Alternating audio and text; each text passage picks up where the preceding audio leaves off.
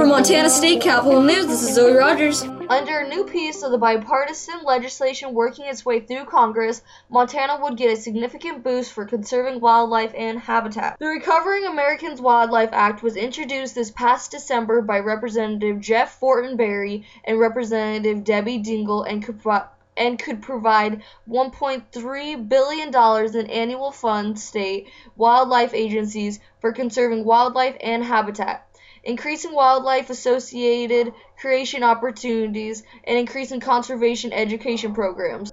The Recovering Americans Wildlife Act was introduced this past December by Representative Jeff Fortenberry and Representative Debbie Dingell and could provide $1.3 billion in annual funds to state wildlife agencies for conserving wildlife and habitat, increasing wildlife associated creation opportunities, and increasing conservation education programs.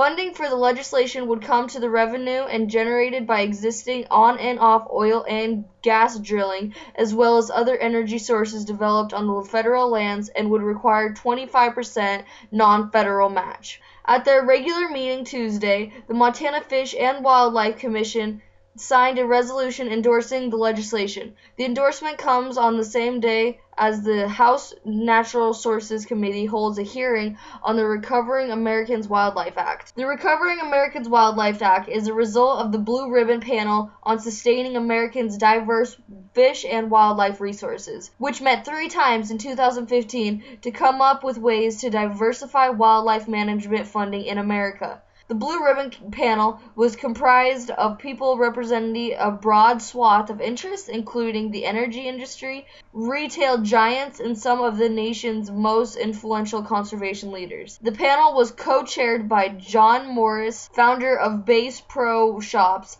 and David Freudenthal, former governor of Wyoming. The group recognized the problem of too little funding for wildlife conservation and found a res- and found a solution in the Recovering Americans Wildlife Act. The majority of wildlife in the US falls under management of the state wildlife agencies like Montana Fish, Wildlife and Parks. These agencies are largely funded by hunter and angler dollars, collected through a variety of sources including license and user fees and federal excise taxes on hunting, angling, and sporting equipment. Over the last 80 years, this money has thankfully funded the recovery of many game species across the West, including West Slope cutthroat trout, elk, and bighorn sheep, and as well as the non-game species such as the bald eagle.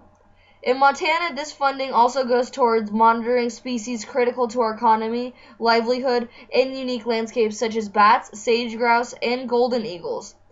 If approved, the $1.3 billion allocation would mean nearly $30 million each year for critical work to recover and manage even more species and habitats. Visit Montana's Fish, Wildlife, and Parks website at fwp.mt.gov